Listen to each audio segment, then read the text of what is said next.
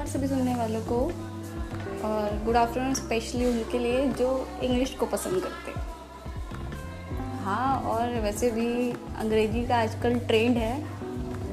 Trend का मतलब चलन, जिस कह सकते हैं। हर जगह इंग्लिश को लोग पसंद करते हैं। हिंदी के मायने कहीं ना कहीं ख़त्म होते जा रहे हैं। हर जगह इंग्लिश। फिर भारत बचेगा कहाँ? हम हिंदुस्तानी हैं। इसका मतलब है कि हम हिंदी हैं। हिंदुस्तान का मतलब ये नहीं है कि यहाँ हिंदू ज़्यादा है। इसका मतलब है कि यहाँ हिंदी बोलने वाले ज़्यादा हैं। लेकिन अब वो हिंदी वाले भी कहीं ना कहीं ख़त्म होते जा रहे हैं। जैसे कुछ जानवरों की प्रजातियाँ विलुप्त होती जा रही हैं, वैसे हिंदी बोलने वाले विलुप्त हो रहे हैं भारत में। पर मैं कहना चाहती हूँ कि हम हिंदी बोलने से कतरा रहे हैं। अंग्रेज़ी को तवज्जो दे रहे हैं।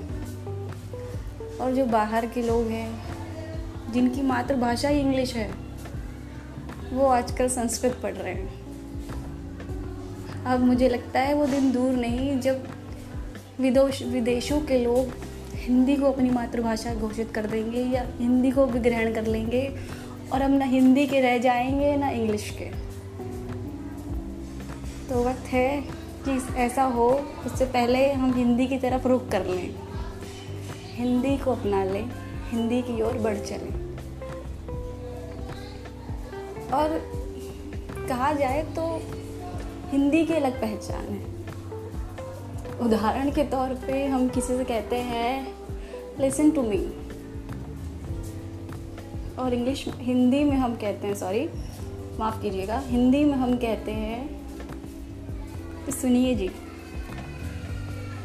दोनों में काफ़ी फ़र्क है।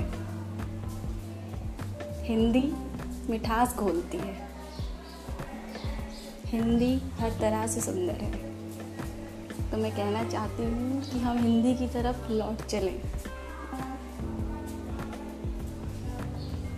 अगर हम भारतवासी हैं, ये हिंदुस्तान हमारा है तो हम हिंदी को तवज्जो दें।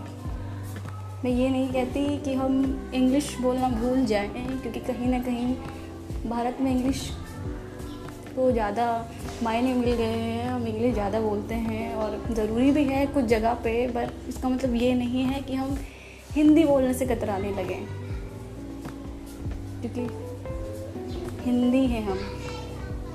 तो हिंदी की तरफ़ बढ़ चलें। इससे पहले कि ना आपकी मातृभाषा अंग्रेज़ी रहे, ना हिंदी रहे, ना संस्कृत रहे। फिर ना आप घर के रहेंगे, ना घाट के। तो हिंदी की ओर बढ़ चले। क्योंकि भारत हमको जान से भी प्यारा है।